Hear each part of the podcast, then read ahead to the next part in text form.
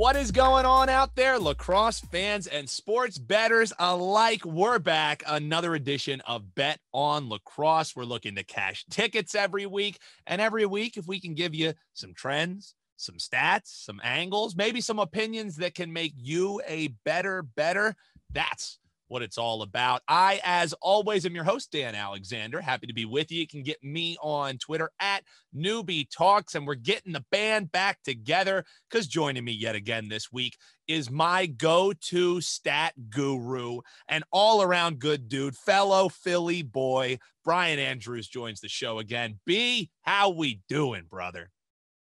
Doing great. Excited to finally be able to watch some college lacrosse again in addition to some NLL. So it's a great time to be a lacrosse fan. It's a great time to be a lacrosse fan. And I know this is a lacrosse podcast. You have a fast forward button for a reason. We are recording on a Thursday. And on this Thursday, as I said, me and Brian, both Philly guys, and cue the hallelujah chorus because Ben Simmons is gone today. Happy Ben Simmons being traded day. Um, you have to be pretty hype about that, right? Like I'm I'm kind of lukewarm on Harden, but I'm just excited that the Ben Simmons saga is over. And for those of you who are not in the Philly area, there's this thing called the Frosty Freeze Out. If people miss back to back free throws in the second half of Sixers games, then everybody in the Philadelphia area gets a free Frosty. With Ben Simmons going to the Nets, we might never pay for Frosties again, Brian.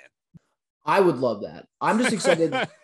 I'm just excited that the drama era of Philly sports is gone. Carson Wentz is gone. True. Ben Simmons is gone. True. Alshon Jeffery is gone. I don't True. hate any of these people. Well, I don't really like Ben Simmons because he quit on everybody.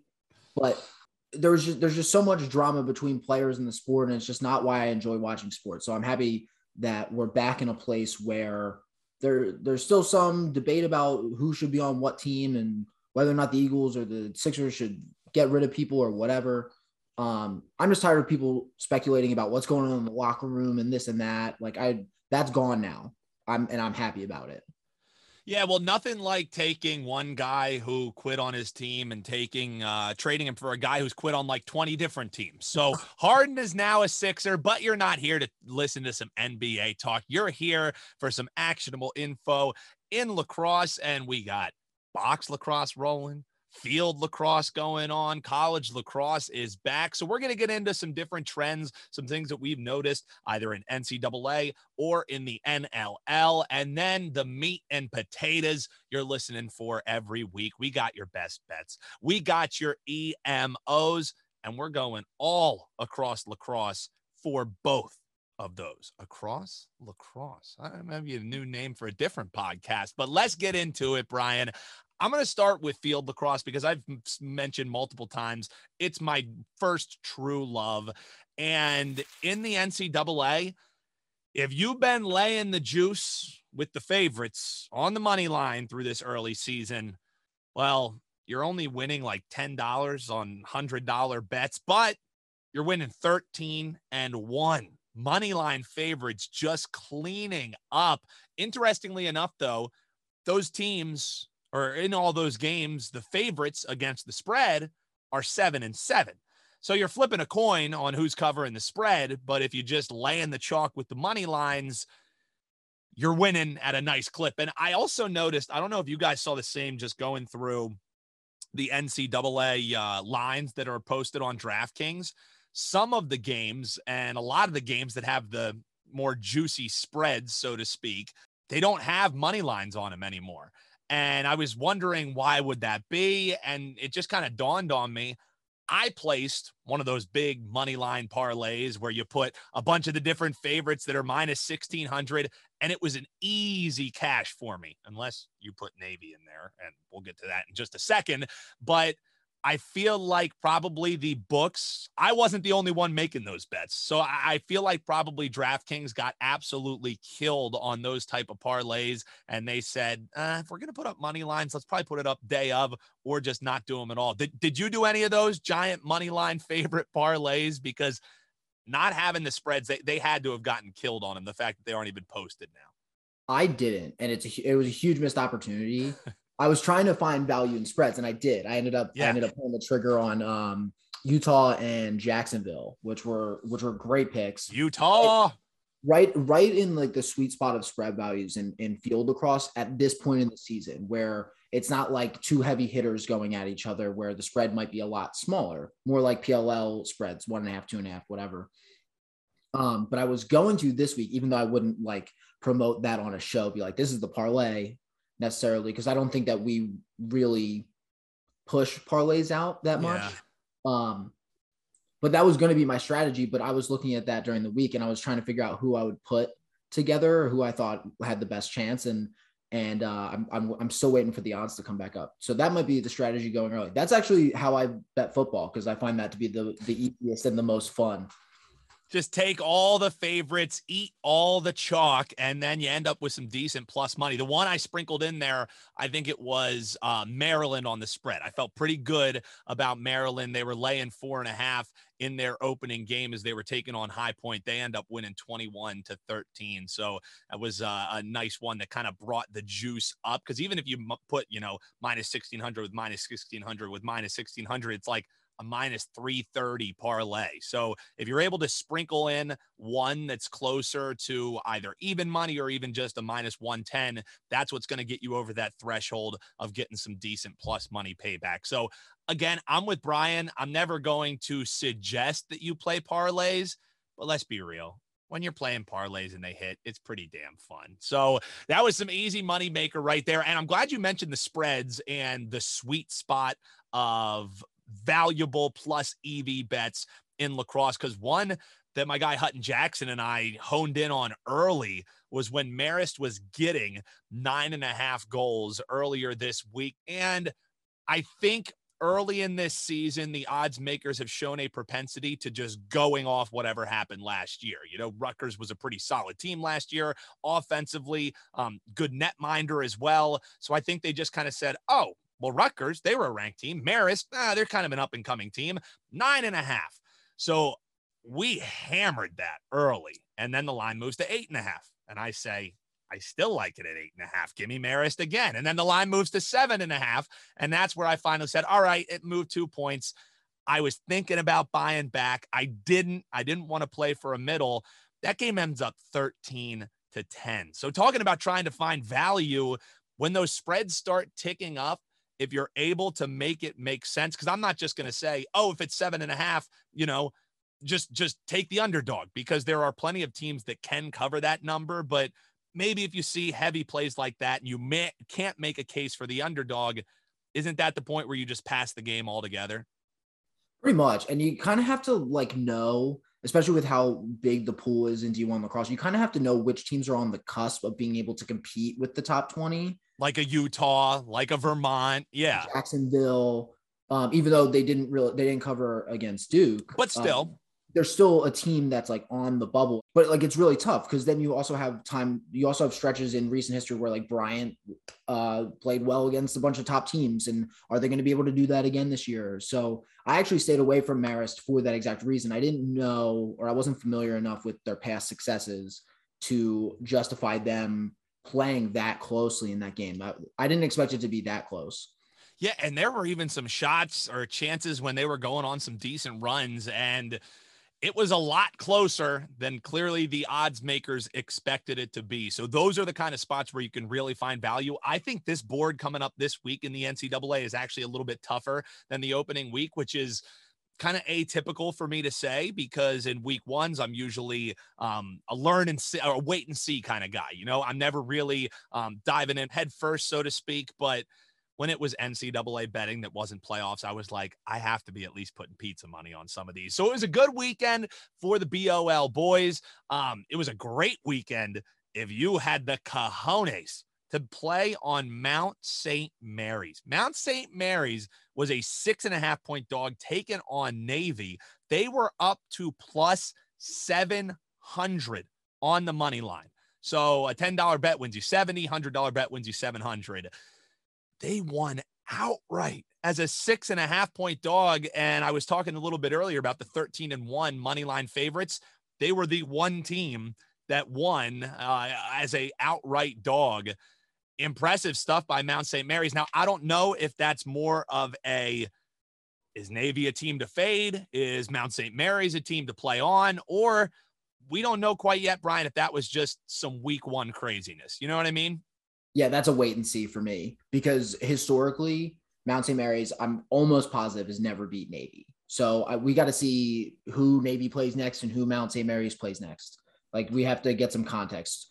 Mount St. Mary's could have came out just more fired up than Navy one day, and maybe it'll equalize as the season goes on. Well, and I think this is for maybe some of the betters who are listening to bet on lacrosse because they want to know more about lacrosse as opposed to the vice versa. Um, lacrosse can be similar to basketball in the fact that everybody can go on a run. Like just because a team is down 6 1, it doesn't mean that they're just going to roll over. Oh, how can we come back? Because you get an unassisted goal. And maybe it's a top chatter one that people start getting hyped up and momentum's in your corner. And now you want to face off. It's a pinch and pop. You score in transition.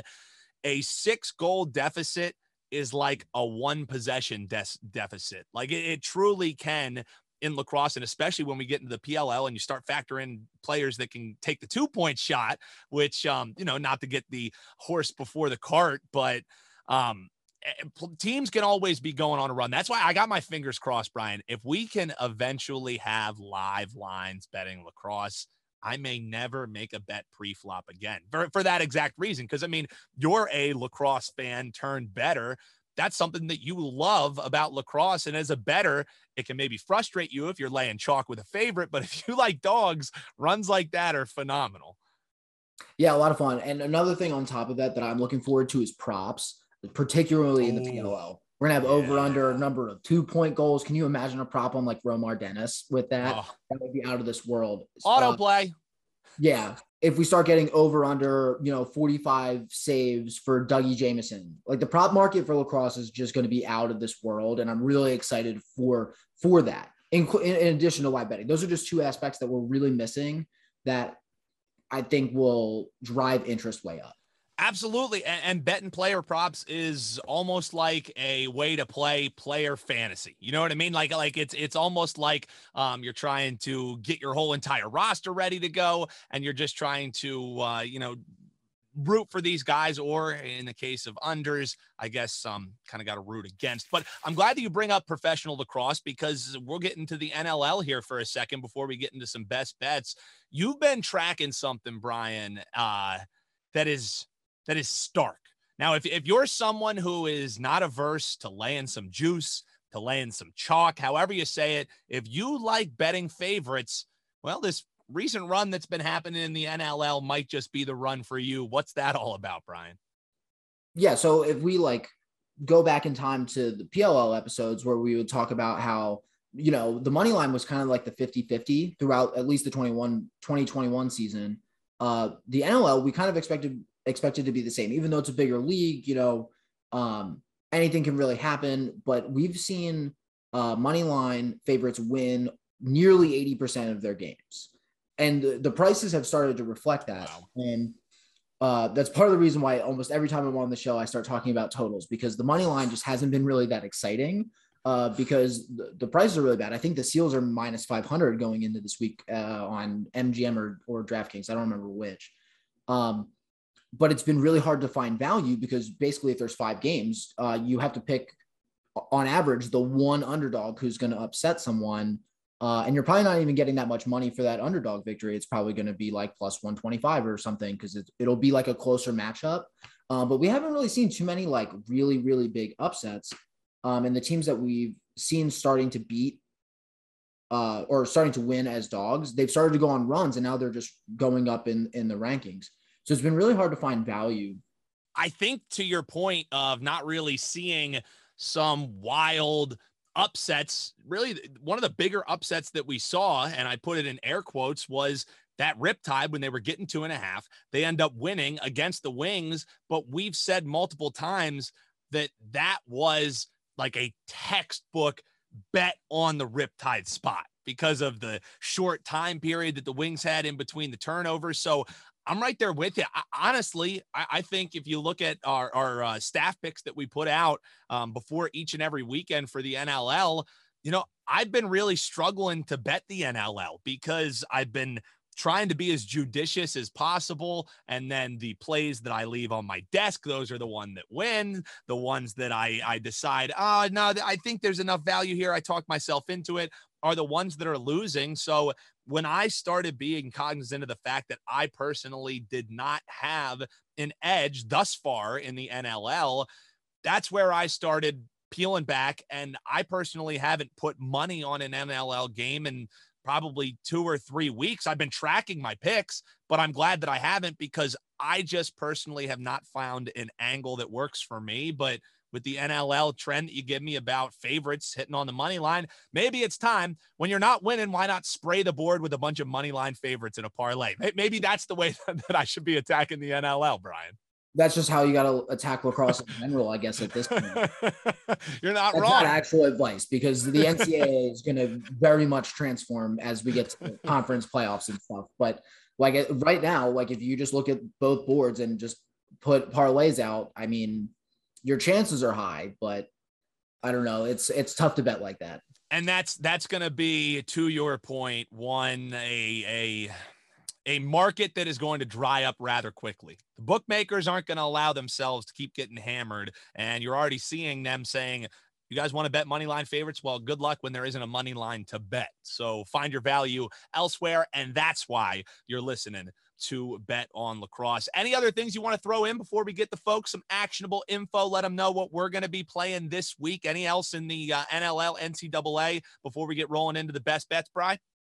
I, I do want to bring up one thing that we're noticing in the totals, uh, just in the books behavior. Because the last two weeks ago when I was on, I was talking about how the how the total lines were like abnormally high and the scores of the games weren't justifying this two point swing average for the books, and uh, the books got crushed if you just like sp- sprayed the board with under picks, and uh, and they reacted really hard. It went the the average total line from uh, any of the books went right back down to like the lowest was like 20 and a half, highest was like 23, maybe a 23 and a half.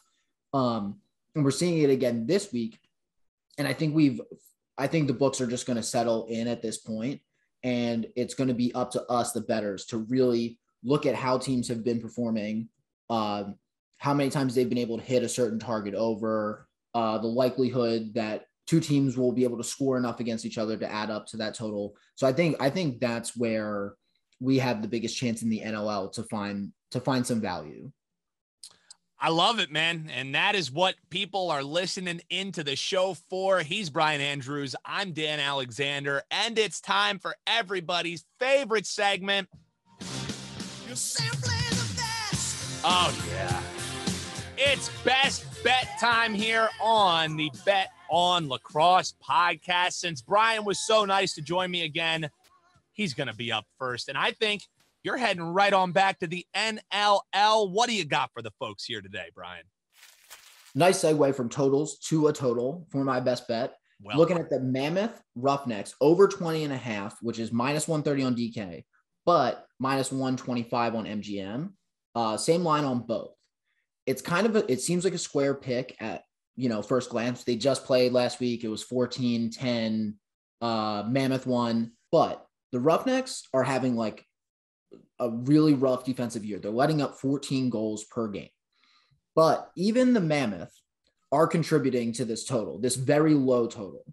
Uh, between the two teams, cumulatively, uh, they're 64% hitting the over between the two teams. And the league wide record for totals that are 21 or under so 20 20 and a half 21 uh, is 80% so this is like a really low bar to hit for a team that's shown um, that they can produce enough points and let up enough points to really hit this total. So even though the price is a little low i think when i looked at the board this stood out to me immediately even at that price point because it just felt so natural that you would assume that they would have put this at least a 21 and a half, a 22.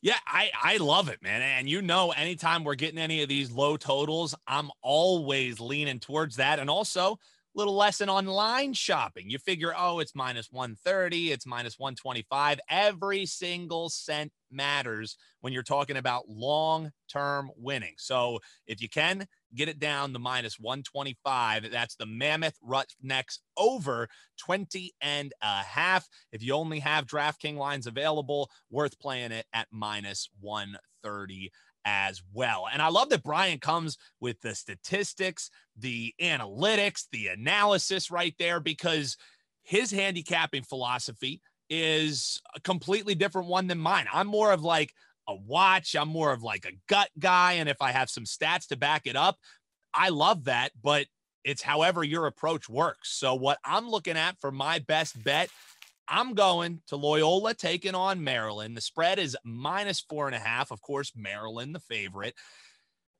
I'm leaning towards the dog. I know uh, you're shocked.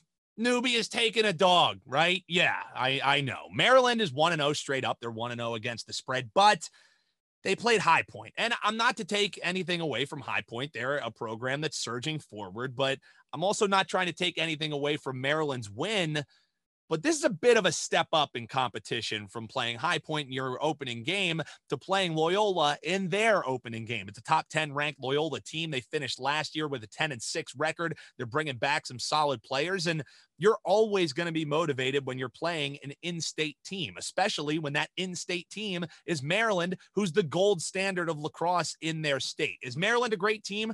Yes, I'm not denying this.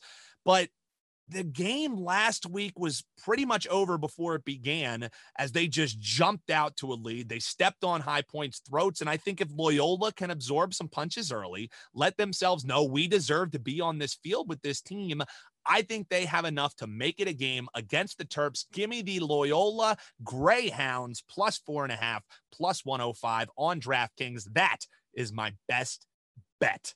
And I love it. And also, just a little historical note I didn't know this, Brian. These two teams have not faced off since 2015. Like they're in the same state and they haven't played in seven years. Like I was pretty surprised to see that. It was a one goal game in 2015, but unless Van Wilder's on the team, I don't expect that any of the players are, are the same ones that were in 2015. yeah, you have to imagine how you like, I don't know, normally in, in college lacrosse when you play the same team like year after year it's easy to motivate yourself you're like oh yeah you know we got to get after these guys you know they got us last year or or whatever or we beat these guys three years in a row this is a, an unacceptable loss to have like blah blah blah these guys like don't even know each other yeah. it's going to be yeah. a, a really interesting thing to happen yeah, and I also think again, you know, Loyola is a top 10 ranked team, the same kind of um, you know, spread that we were looking at against a high point team. So does the market view Maryland as not as strong as they maybe were. Probably has a lot to do with the fact that Jared Bernhardt isn't on the roster anymore. We'll see moving forward. I'm willing to back the dog. Give me Loyola plus four and a half. And at some plus money, that could have even made it as my EMO, but I'm going a little elsewhere. I'm going back to the well. We had a nice winner for you last week and we're going right back to it. My extra money opportunity this week, I'm taking another dog. I know you're falling out of your chair. Oh my God, we're, we're taking dogs. This is how we do it. Not only are we getting points, we're getting some extra money opportunity. Utah getting two and a half goals. It's plus 130 right this moment on DraftKings. They're taking on Vermont. Now, the only other matchup between these two teams was Utah's first year as a program. It was in 2019, and it was a rout for Vermont, 21 to 6. Now I'm not saying, oh my goodness, it's a it's a it's a for the Gipper kind of moment, but I just like throwing in some historical trends, some historical angles as well. Let's just go back to last week and what happened. Utah just lost by one goal to a 12 ranked Denver team. Vermont lost by eight goals to a number three ranked Duke team. So I think those are kind of comparable losses when you're just talking about the level of competition that they were playing. But one thing that stood out to me, Brian, is that nine of Duke's 15 goals against Vermont were unassisted. So what that tells me is that if Utah is able to get some of their Dodgers open, if they're able to get some work down low, it makes me feel that Vermont is susceptible to giving up unassisted goals, which would mean that any team who has shooters is going to be able to hang around against them. If they can get their hands free, get a shot on cage, you have a chance against Vermont. And what it boils down to at the end of the day is that I still view, even with the one point loss to Denver, it is a statement year for Utah. They are looking to turn the corner. They're looking to be the new Denver, furthest team out west. Come to us and have to try and beat us up. Good luck with that. I'm going to continue back in Utah if they keep getting plus money, if they get keep getting plus goals, if they're keep giving Utah Utes the dogs.